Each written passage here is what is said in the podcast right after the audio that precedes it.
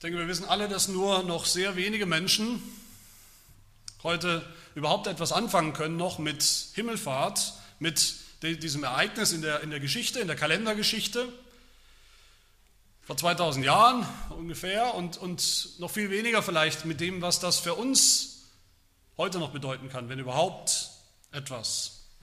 Das gilt leider auch für die, die sich, für viele, die sich Christen nennen, für Christen halten, auch für sie ist es meistens so, dass die Kreuzigung Jesu, die Auferstehung Jesu, dass das, das sind klar anerkannte zentrale Ereignisse des Evangeliums.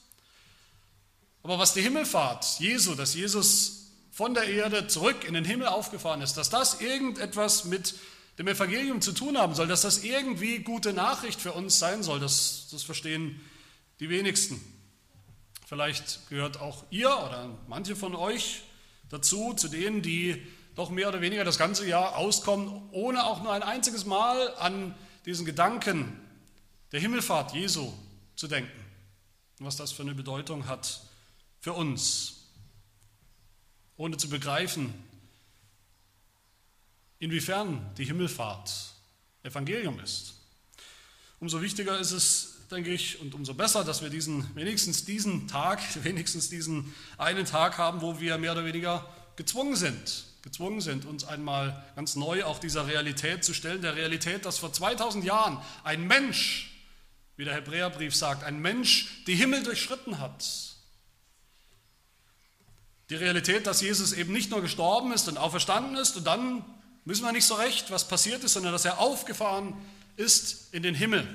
Die Realität, dass das, dass die Himmelfahrt zu den Hauptstücken, zu, den, zu dem Mittelpunkt, dem Kern der christlichen Botschaft und des Evangeliums gehört.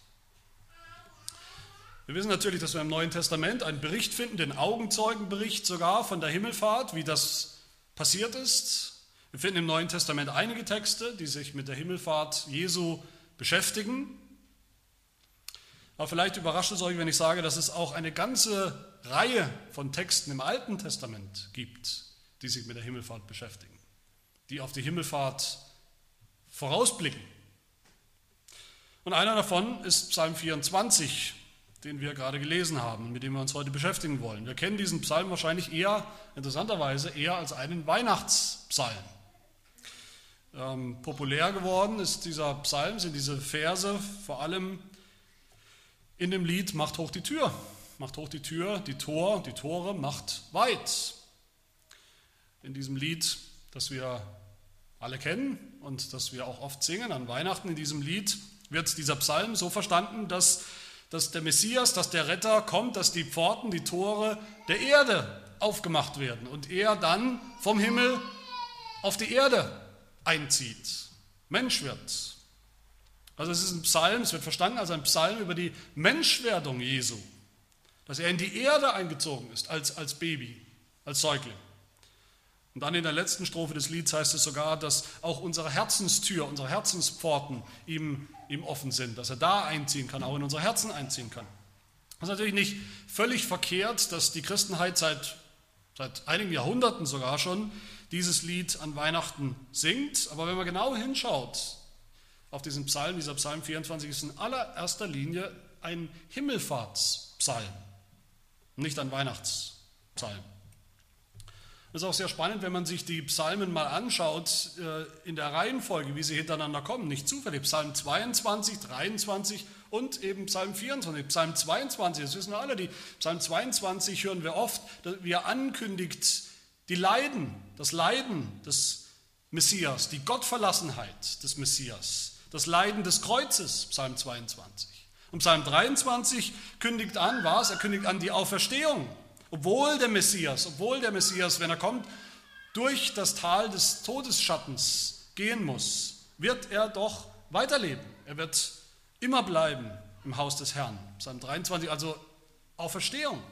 Und Psalm 24, berichtet davon, wie der Messias aufsteigt, wie er auffährt auf den Berg des Herrn in der Himmelfahrt.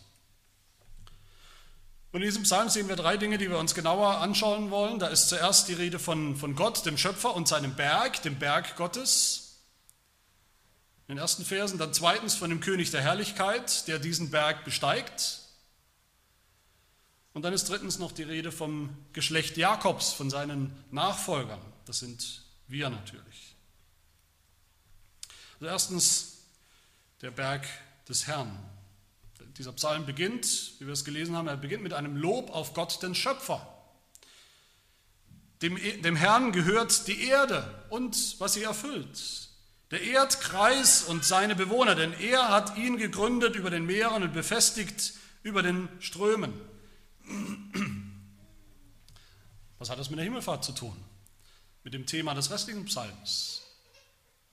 Ein Lobpreis auf Gott, den Schöpfer. Diese Verse, die führen uns natürlich zurück, gedanklich zurück zum Anfang, zur Schöpfung, zu Gott, dem Schöpfer, der alles gemacht hat, der Gott, der im Himmel wohnt, eigentlich unendlich weit weg von der Erde, hat sich doch die Erde geschaffen, die Erde und alles, was sie erfüllt.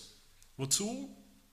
Als Wohnort, als Wohnstätte für sich selbst. Obwohl er im Himmel wohnt, hat er sich die Erde gemacht, um dort zu wohnen mit den Menschen, bei den Menschen. Die Schöpfung, diese Erde vom Anfang ist eine, eine, von Anfang an eine Begegnungsstätte zwischen Gott und seinem Geschöpf, seinen Geschöpfen, den Menschen. Sie ist der Schauplatz der Gemeinschaft zwischen Gott und Mensch. Sie ist der Ort, wo Gott einen Bund schließt zwischen sich selbst und uns Menschen. Wir erinnern uns, wie Gott einen besonderen Ort geschaffen hat in dieser Schöpfung, nämlich den Garten, den Garten in Eden, als einen Ort der Begegnung zwischen Gott und Mensch, als eine kleine Kopie des Himmels. Eden war eine Kopie des Himmels. Eden war ein Heiligtum, ein Tempel. Der Tempel, wo Gott ist, wo Gott präsent ist, wo er gegenwärtig ist, wo er wirkt, wo er seine Versprechen einlöst. Wir erinnern uns hoffentlich auch, dass Eden schon beschrieben wird in der Bibel selbst als ein Berg. Beim Propheten Hesekiel zum Beispiel, auch schon im Schöpfungsbericht, aber beim Propheten Hesekiel Kapitel 28, da lesen wir, dass Eden der Berg Gottes ist. Eden ist der Berg Gottes, der ursprüngliche. Eden ist ein Tempel. Und so sehen wir, denke ich, in den ersten Versen dieses, dieses Psalms, sehen wir den Anfang aller Dinge, die Schöpfung, wie Gott sie gemacht hat von Anfang an, damit Beziehung, damit Gemeinschaft zwischen ihm, zwischen Gott, dem Schöpfer und uns seinen Geschöpfen möglich ist, als Tempel, als Heiligtum. Wir sehen auch in diesem Psalm aber das Ziel, in diesen ersten Versen, das Ziel, nicht nur den Anfang, sondern auch das Ziel, das Ende aller Dinge. Gott hat Adam und Eva ins Paradies gesetzt, damit sie ihm dienen, damit sie ihm gehorsam sind, damit sie ihn lieben und anbeten. Und wenn sie das getan hätten, was wäre dann passiert? Dann wären sie für immer auf dem Berg Gottes geblieben. Dann wären sie vom Berg Gottes auf der Erde in Eden aufgestiegen auf den Berg Gottes im Himmel. Dann wären sie eingegangen in den Himmel selbst, in die himmlische Herrlichkeit. Das ist das Ziel der Schöpfung, die Gott gemacht hat, von Anfang an, dass Menschen aufsteigen auf den Berg Gottes, das ist Ziel der Schöpfung von Anfang an. Wo sie für immer leben sollen und für immer Gemeinschaft mit ihm haben sollen. Das ist das Ziel. Gottes Ziel von Anfang an. Aber wir sehen auch hier in dem äh, Psalm gleich ein, ein, ein Problem, eine Problemanzeige, nämlich in, in der Frage, die dann kommt, in der Frage von Vers 3. Wer darf auf den Berg des Herrn steigen? Wer darf an seiner heiligen Stätte stehen? Wem ist das eigentlich erlaubt? Das setzt voraus, dass das nicht einfach jedem erlaubt ist. Obwohl Gott, wie wir gesehen haben, obwohl Gott die Welt, diese Schöpfung gemacht hat, damit Menschen Gemeinschaft mit ihm haben. Alle Menschen, die er gemacht hat, sollen diese Gemeinschaft mit ihm haben.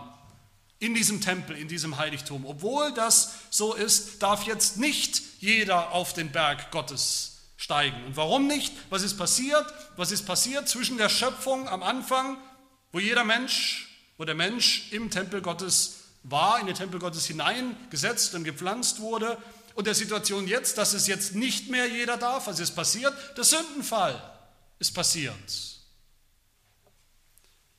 Der Sündenfall, mit dem Adam und Eva den, den, den Ungehorsam, die Rebellion gewählt haben gegen Gott. Der Sündenfall, wo Adam als Priester im Heiligtum Gottes zugelassen hat, dass dieses Heiligtum, dass dieser Berg Gottes beschmutzt und entheiligt wird durch die Schlange, durch den Satan und durch seine eigene Sünde.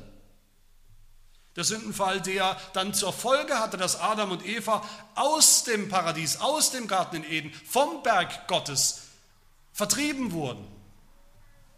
Wie Gott sagt in Genesis 3, nun aber, dass er, dass der Mensch nur nicht seine Hand ausstrecke und auch vom Baum des Lebens nehme und esse und ewig lebe, so schickte ihn Gott der Herr aus dem Garten Eden. Und er vertrieb den Menschen und ließ östlich vom Garten Eden die Cherubim, diese Engelwesen, lagern und die Flamme des blitzenden Schwertes, um den Weg zum Baum des Lebens zu bewachen. Seit diesem Moment, dem Sündenfall und dem Fluch Seit dieser unfassbaren ersten sündhaften Tat des Menschen darf nicht mehr jeder auf den Berg Gottes steigen, in diese heilige Stätte. Seither ist der Mensch unter dem Fluch, seither ist der Mensch in der Verbannung, in der, in der Verbannung weg vom Berg Gottes. Seither gilt, was Tolkien, der, der Verfasser, der Autor von, von diesen Herr der Ringe äh, Büchern und dem Hobbit, was er beschreibt, seither, ich zitiere ihn, sehnen wir uns alle nach Eden und wir erhaschen immer wieder Blicke davon. Unser ganzes Wesen in seiner besten und ursprünglichsten, seiner sanftesten und menschlichsten Form ist doch immer noch gebadet in das Gefühl, im Exil zu sein. Im Exil, weit weg von Eden, weit weg vom Berg Gottes. Wir sehnen uns danach, das, so sind wir gemacht. Wir sehnen uns nach dem, was wir verloren haben. Wir sehnen uns nach Eden, wieder zurückzukommen auf den Berg Gottes, in die Gegenwart Gottes, in diese Gemeinschaft mit ihm, wo wir Leben finden, wo wir ewiges Leben finden. Und all das setzt diese Frage in Vers 3 voraus. All das. Und so stellt sich diese Frage, diese dringende Frage, diese existenzielle Frage, die Frage, die uns alle angeht, wer darf jetzt noch nach dem Sündenfall auf diesen Berg Gottes? Wer darf noch zurück nach Eden, ins Paradies, den Tempel Gottes? Wer darf auf den irdischen Berg Gottes und von da aufsteigen, auffahren zum himmlischen Berg Gottes, in den Himmel selbst. Wer darf das? Wer kann das? Nicht alle Menschen. Obwohl wir Geschöpfe Gottes sind, sind wir Sünder und haben deshalb nichts verloren, nichts zu suchen auf dem heiligen Berg Gottes. Es dürfen auch nicht alle Völker, sondern nur das auserwählte Volk Israel. Auch nicht jeder Israelit darf, durfte auf den Berg Gottes, sondern nur die wahren Israeliten. Der Psalm beantwortet selbst diese Frage, die er stellt, nämlich in Vers 4. Wer unschuldige Hände hat und ein reines Herz, wer seine Seele nicht auf Trug richtet und nicht falsch schwört. Und wer ist das? Das ist Jakob, Vers 6. Was ist damit gemeint? Natürlich nicht der, der leibhaftige Jakob, der Sohn Isaaks, den es ja schon lange nicht mehr gibt, der schon lange tot ist, das meint den verheißenen Sohn, so wie Jakob ein verheißener Sohn war, wie er ein Träger der Verheißung war, wie er ein Vorbild war, ein, ein Abbild war des Messias, des kommenden Messias. Und das ist mein zweiter Punkt. Der, der auf den Berg des Herrn steigen darf, an seiner heiligen Stätte stehen darf, das ist zuallererst der verheißene Messias, das ist der König der Herrlichkeit. Mein zweiter Punkt. David legt die Latte sehr hoch, extrem hoch, die Latte der Eigenschaften, die man braucht, die man erfüllen muss als Bedingung, um den, diesen Berg Gottes besteigen zu dürfen, besteigen zu können. Unschuldige Hände, ein reines Herz, das ist die Bedingung. Kein Sünder kann diese Bedingungen jemals erfüllen. Das schließt alle Israeliten aus, weil sie alle Sünder waren, die den Psalm zuerst gehört haben. Das schließt alle Menschen aus. weil wir alle Sünder waren und sind. Das schließt auch uns aus, wie wir hoffentlich wissen. Und zuerst lenkt der Psalm unseren Blick also auf einen, der kommen muss, der diese fast unmöglichen Bedingungen erfüllt. Auf einen Messias, der dann kommt mit unschuldigen Händen, einem reinen Herzen, auf den Sohn Gottes, der niemals die Unwahrheit sagen wird, dessen Mund niemals Trug ist. Lenkt unseren Blick auf den wahren Nachkommen Abrahams, Isaaks und Jakobs, den wahren Jakob. Das ist der König der Herrlichkeit, unser Herr Jesus Christus. Er war voll und ganz gerecht in allem, was er getan hat, weil er gekommen ist, weil Jesus gekommen ist, ohne Sünde, voller Unschuld, weil er gehorsam war, wie es Adam hätte sein sollen, weil er die Gemeinschaft mit Gott nicht, nicht aufgegeben, nicht preisgegeben hat, durch, durch Ungehorsam nicht verloren hat. Deshalb darf er auch als allererster, als erster Mensch seit Adam auf den Berg Gottes steigen, an seiner heiligen Stätte stehen, weil er es verdient hat. Gott hat den Menschen gemacht, um auf seinem Berg zu leben, aber die Menschen sind zu Sündern geworden und deshalb muss wieder ein Mensch kommen. Ein Mensch, der beides tut, der als Mensch gehorsam ist, unschuldige Hände hat, der aber auch die Strafe der Menschheit trägt. Und das hat der Mensch Jesus Christus, der Gottmensch Jesus Christus, getan. In seinem Leben war er sündlos, unschuldig, in seinem Leiden und Sterben war er völlig gehorsam, deshalb konnte ihn der Tod nicht halten, deshalb ist er auch auferstanden am dritten Tage. Und dann ist er am 40. Tag nach der Auferstehung aufgefahren auf den Berg Gottes. Zum ersten Mal in der Geschichte überhaupt ist das völlig Undenkbare damals passiert. Ein Mensch aus Fleisch und Blut betritt den Berg Gottes. Nicht Eden, nicht den ersten Berg Gottes, der im Grunde nur ein Bild war, sondern den eigentlichen, den ultimativen Berg Gottes, um den es die ganze Zeit eigentlich schon geht, von Anfang an, nämlich den Himmel selbst. Ein Mensch betritt den Himmel selbst. Zum allerersten Mal.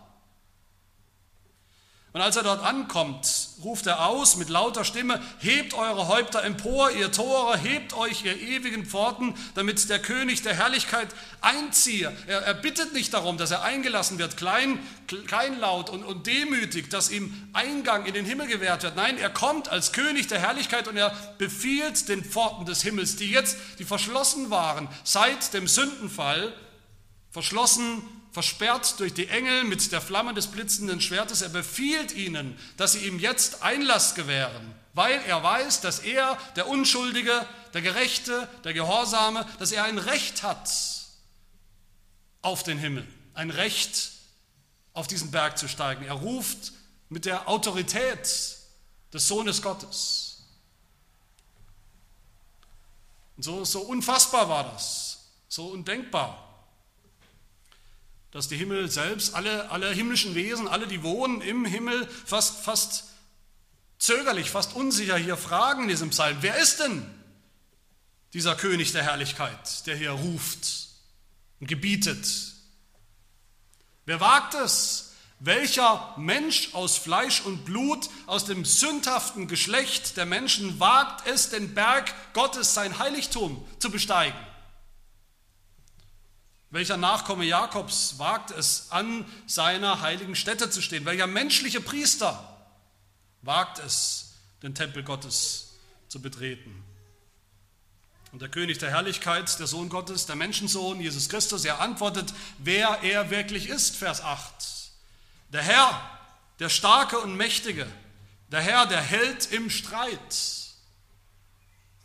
Dieser König ist ein, ein, ein Kämpfer, er ist ein kämpferischer König, er ist ein Kriegsheld, er ist der, Herr, der Herr der Heerscharen, er ist der Oberbefehlshaber über die ganzen himmlischen Heere.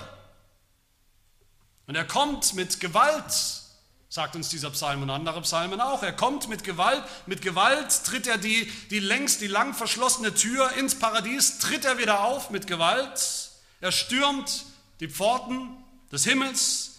Mit Gewalt bezwingt er die Schlange, den Teufel, die so lange versucht hat und gewirkt hat, dass niemand durch diese Tore, durch diese Tür, durch diese Pforten hindurchgeht in den Himmel. Mit Gewalt bezwingt er die Türsteher Gottes, diese Cherubim, diese Engel. Mit Gewalt bezwingt er sie die seit Jahrtausenden den Himmel bewahrt haben.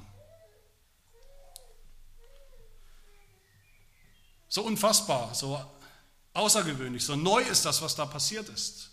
An Himmelfahrt, dass der Himmel und seine Bewohner noch einmal ungläubig fragt, Vers 10, wer ist denn dieser König der Herrlichkeit? Zum zweiten Mal? Und er antwortet noch einmal, der Herr der Heerscharen, Gott selbst, er ist der König der Herrlichkeit. Und wir wissen, wie in diesem Moment, als Jesus Christus an den Pforten des Himmels angekommen ist, wie alles niedergefallen ist. Alle himmlischen Wesen sind niedergefallen vor ihm in, in, Furcht, in Anbetung, wie sie alle erkannt haben, dass dieser, der, der, der da kommt, wirklich mit Recht in den Himmel kommt, den Himmel stürmt. Wir können uns vorstellen, wie Jesus hineinkam, wie er die Stufen hinaufgestiegen ist, hinauf zum göttlichen Thron und sich dort auf diesen Thron zur Rechten des Vaters gesetzt hat, ohne darum zu bitten, ohne den Vater zu bitten, um, um Erlaubnis zu bitten, weil es sein gutes Recht war und ist, da zu sitzen, als König der Herrlichkeit. In diesem Moment war der ganzen Erde, war dem ganzen Himmel klar, wie es der Apostel Petrus in Apostelgeschichte 2 sagt, dass Gott ihn sowohl zum Herrn als auch zum Christus gemacht hat, eben diesen Jesus, den ihr gekreuzigt habt. In diesem Moment war der ganzen sichtbaren und unsichtbaren Schöpfung klar, wie Gott was Gott in diesem Moment getan hat, nämlich wie es heißt im Psalm 2, Vers 6, ich habe meinen König eingesetzt auf Zion, meinem heiligen Berg.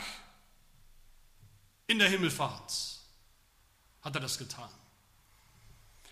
Oder wie es Johannes, Johannes der Seher in der, in der Offenbarung Kapitel 19 beschreibt und sieht, und ich sah den Himmel geöffnet und siehe ein weißes Pferd und der darauf saß, heißt der Treue und der Wahrhaftige und in Gerechtigkeit richtet und kämpft er. Und die Heere im Himmel folgen ihm nach auf weißen Pferden und sie waren bekleidet mit weißer und reiner Leinwand. Und er trägt an seinem Gewand und an seiner Hüfte den Namen geschrieben, König der Könige und Herr der Herren. Das war die Himmelfahrt aus, wenn man hinter die Kulissen schaut, aus himmlischer Perspektive. Die Himmelfahrt war die Thronbesteigung des Königs der Herrlichkeit. Seine Besteigung des Berges Gottes, auf den er gehört. Psalm 68, auch übrigens ein Himmelfahrtspsalm. Warum beneidet ihr gipfelreichen Berge den Berg, den Gott zu seiner Wohnung begehrt hat, den der Herr auch ewiglich bewohnen wird? Gottes Wagen sind zehntausend mal zehntausend Tausende und Abertausende, der Herr ist unter ihnen wie am Sinai in Heiligkeit. Du bist zur Höhe emporgestiegen. Der Messias. Und der Prophet Daniel schließlich beschreibt diesen Moment so in Daniel 7, ich sah in den Nachtgesichten, in den Visionen und siehe, es kam einer mit den Wolken des Himmels gleich einem Sohn des Menschen und er gelangte bis zu dem Hochbetagten und wurde vor ihn gebracht und ihm wurde Herrschaft, Ehre und Königtum verliehen und alle Völker, Stämme und Sprachen dienten ihm. Seine Herrschaft ist eine ewige Herrschaft, die nicht vergeht und sein Königtum wird nie zugrunde gehen. Das ist der König der Herrlichkeit. Und er und er allein darf auf den Berg Gottes steigen und er allein ist auf diesen Berg Gottes gestiegen und hat sich auf seinen Thron gesetzt für alle Ewigkeit in der Himmelfahrt. Aber damit ist der Psalm noch nicht am Ende, Gott sei Dank nicht. Damit ist Gott sei Dank auch die Geschichte Gottes, die Heilsgeschichte noch nicht am Ende. Gott sei Dank ist Jesus Christus nicht der Einzige, der einzige geblieben, der auf den Berg Gottes steigen darf, in seine Gegenwart, in seine rettende Gegenwart. Der Psalm spricht zuletzt auch von uns, vom Geschlecht Jakobs. Die Antwort auf diese auf diese entscheidende Frage im Psalm, wer darf auf den Berg des Herrn steigen? Die Antwort lautet, ja, wie wir gesehen haben, der König der Herrlichkeit darf das. Der, der unschuldige Hände hat und ein reines Herz. Aber die Antwort lautet dann auch in Vers 6, dies ist das Geschlecht derer, die nach ihm fragen, die dein Angesicht suchen. Das ist Jakob. Seit dem Sündenfall sind wir, wie gesagt, wir Menschen, Sünder, verbannt von Eden, von dem Berg Gottes. Seitdem hat niemand von uns unschuldige Hände. Im Gegenteil, an unseren Händen klebt Blut, das Blut der allerschlimmsten Sünden, des Hasses, des Mordes, der, der üblen Nachrede, des Ehebruchs, des Götzendienstes, der, der Entehrung von Vater und Mutter und jeder erdenklichen Sünde. Das alles klebt an unseren Händen. Die sind alles andere als unrein. Aber durch die Himmelfahrt durch das Leben Jesus, sein, sein Gehorsam und durch seinen Tod, sein Leiden und dann vor allem durch seine Himmelfahrt hat Christus auch uns den Weg zurück zum Berg Gottes eröffnet. Für uns alle. Dieser König der Herrlichkeit hat nicht nur für sich die Tür ins Paradies weit aufgestoßen und nach ihm ist sie sozusagen wieder ins Schloss gefallen. Nein, er hat sie offen gelassen für, für alle seine wahren Nachkommen. Für das Geschlecht derer, Vers 6, die jetzt nach ihm fragen, die sein Angesicht suchen im Glauben. Das wahre Geschlecht Jakobs, das Geschlecht derer, die an Jesus Christus, an den Messias glauben. wie es nochmal Psalm 68 so, so, so deutlich sagt von der Himmelfahrt, du bist zur Höhe emporgestiegen und hast Gefangene weggeführt.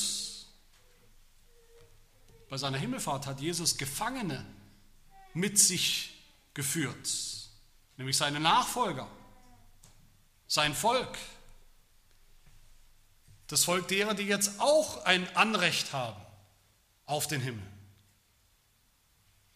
Und meine Lieben, das ist der Knackpunkt, wo die Himmelfahrt für uns so relevant wird. Was heißt relevant? Wo die Himmelfahrt, wenn wir sie richtig verstehen, nichts weniger ist für uns als das ganze Evangelium, die ganze gute Nachricht. Wie heißt es in dem wunderbaren Lied, was wir gleich auch noch miteinander singen wollen? Lobt Gott, er Christen alle gleich. Wie heißt es in einer Strophe? Heute schließt er, Christus, Heute schließt er wieder auf die Tür zum schönen Paradies. Der Cherub steht nicht mehr dafür, also davor, vor dieser Tür. Gott sei Lob, Ehr und Preis, Gott sei Lob, Ehr und Preis. Seit der Himmelfahrt steht der Cherub nicht mehr vor der Tür des Paradieses, um uns mit seinem Schwert fernzuhalten. Nein, diese Tür ins Paradies steht uns offen. Sie steht allen offen, die glauben an diesen Herrn Jesus Christus, der uns vorangegangen ist, der die Pforten des Himmels gestürmt hat, an den, der einherfährt am Himmel, am uralten Himmel, Psalm 68, der aufgefahren ist in den Himmel vor 2000 Jahren. Aber meine Lieben, das ist nicht nur irgendeine Zukunftsmusik, ein, ein, frommes Wunschdenken für irgendwann, für irgendwann später, dass irgendwas irgendwann auf uns zukommt. Das ist alles schon jetzt Realität. Die Tore des Himmels, die Pforten zum Berg Gottes stehen uns heute schon offen. Damit wir schon jetzt hindurchgehen. Nicht, dass wenn wir sterben oder wenn Herr Jesus wiederkommt, dass wir schon jetzt hindurchgehen, im Geist, noch nicht leibhaftig, leibhaftig sind wir noch auf Erden, aber im Geist, im Glauben schon hindurchgehen damit wir schon jetzt leben im Licht dieser Wirklichkeit des offenen Paradieses, des Zugangs, den wir haben zum Berg Gottes für alle Ewigkeit. Damit wir schon jetzt schauen nach diesem Berg Gottes, nach dem Himmel, nach dem Tempel, den Jesus Christus uns geöffnet hat, der er ja am Ende selbst ist. Wo er ist, im Himmel, da ist dieser Tempel. Wir sollen und wir dürfen schon jetzt jeden Tag nach dem trachten und uns sehnen, was droben ist im Himmel. Das ist unsere Berufung als Christen. Wir haben schon jetzt und heute schon Zugang zum Berg Gottes, wo wir Gemeinschaft haben mit Gott, wo wir ihn anbeten können, wie es ihm gebührt und wie es ihm gefällt. Zugang zum Heil, Zugang zu dem Leben, das er uns verspricht, dem ewigen Leben. Schon heute. Wir haben gehört, dass Jesus am Ende oder auch am Anfang derjenige ist, der Einzige ist im Grunde, der unschuldige Hände hatte, ein reines Herz. Aber jetzt, durch das Evangelium, durch seine Himmelfahrt, sollen auch wir anfangen, so zu sein, so zu leben. Jetzt sollen auch wir unsere Hände reinigen von aller Sünde. Jetzt sollen auch wir unsere Herzen reinigen von allem, was sündhaft ist, was irdisch ist, was fleischlich ist, was unheilig ist. Jetzt sollen auch wir schon das Geschlecht derer sein, die immer nach ihm fragen, die immer jeden Tag sein Angesicht suchen. Wir sollen das Geschlecht Jakobs sein, das Geschlecht derer, die glauben, die wirklich glauben an diesen König der Herrlichkeit. Seine Nachfolger, die Gefangenen, die er mit sich praktisch schon hineingezogen hat in den Himmel bei seiner Himmelfahrt. Wenn wir das tun, dann werden auch wir den Segen empfangen, der uns hier verheißen ist, Vers 5. Der, der das tut, der glaubt an diesen König, der allein wird Segen empfangen von dem Herrn und Gerechtigkeit von dem Gott seines Heils. Warum um alles in der Welt ist die Himmelfahrt so wichtig? Was kann so wichtig daran sein, dass wir sehen, wie der König der Herrlichkeit einzieht in den himmlischen Tempel auf den Berg Gottes, wie er die Himmel durchschritten hat. Was, was soll so wichtig daran sein? Das ist ja keine intellektuelle Übung, das ist keine, keine theologische Kür, was wir hier tun. Es ist existenziell wichtig für uns, dass wir seine Herrlichkeit sehen, die Herrlichkeit der Himmelfahrt, weil seine Herrlichkeit am Ende unserer Herrlichkeit ist. Er ist der Erstgeborene der neuen Schöpfung, die auch wieder dem Herrn gehört und alles, was darin ist, was sie erfüllt, alle ihre Bewohner. Jesus war der Erste, ja, aber er war ja der Erste von vielen, der eingegangen ist in diese Herrlichkeit. Und so wie er eingegangen ist in seine Herrlichkeit an Himmelfahrt, so werden auch wir eingehen in die Herrlichkeit, die Herrlichkeit Gottes, in unsere Herrlichkeit eines Tages.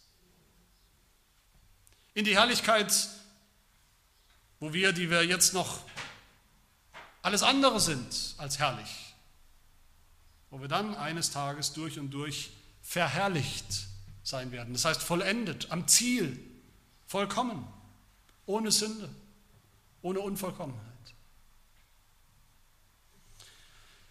Liebe Gemeinde, das ist die Hoffnung, die uns von Himmelfahrt zufließt, zuströmt, so stark, dass man sie kaum fassen kann. Nichts weniger als die ganze Hoffnung des ganzen Evangeliums. Und ich will wieder mal damit schließen, wie der Heidelberger das für uns bündelt und zusammenfasst, wenn er sagt, wir haben durch unseren Bruder Jesus Christus im Himmel die Gewissheit, dass er als das Haupt uns, seine Glieder, auch zu sich nehmen wird. Aber jetzt, heute, sitzend zur Rechten Gottes, sendet er seinen Geist zu uns, der uns die Kraft gibt, zu suchen, was droben ist und nicht das, was auf Erden ist. Amen. Wir wollen beten. Herr, wir danken dir dafür, dass du deinen Sohn gesandt hast, dass du die Himmel zerrissen hast und dass er herabgefahren ist vom Berg Gottes, von der, von der göttlichen, unbeschreiblichen Herrlichkeit des Himmels herabgefahren ist zu uns Menschen, zu Sündern zu einem Geschlecht von Menschen mit unreinen Lippen, mit unreinen Händen und Herzen, um uns zu erlösen von unserer Schuld, von unserer Sündhaftigkeit. Wir danken dir, Herr, dass du ihn nicht im Tod, nicht im Grab gelassen hast, weil der Tod ihn nicht halten konnte, sondern dass du ihn auferweckt hast zu neuem Leben. Und vor allem danken wir dir an diesem Tag, dass unser Herr Jesus Christus aufgefahren ist in den Himmel vor den Augen der Jünger in den Himmel, wo er, der König der Herrlichkeit, seinen rechtmäßigen Thron zu deiner Rechten bestiegen und eingenommen hat, ein für allemal, wo er uns als, als unser Priester vertritt, für uns eintritt, jeden Tag unseres Lebens und wohin er uns einst auch aufnehmen, zu sich nehmen wird. Wir danken dir für unsere Himmelfahrt, die schon geschehen ist im Glauben, aber die in unserem Leib körperlich noch aussteht, auf die wir uns freuen, auf der wir uns sehnen und ausstrecken.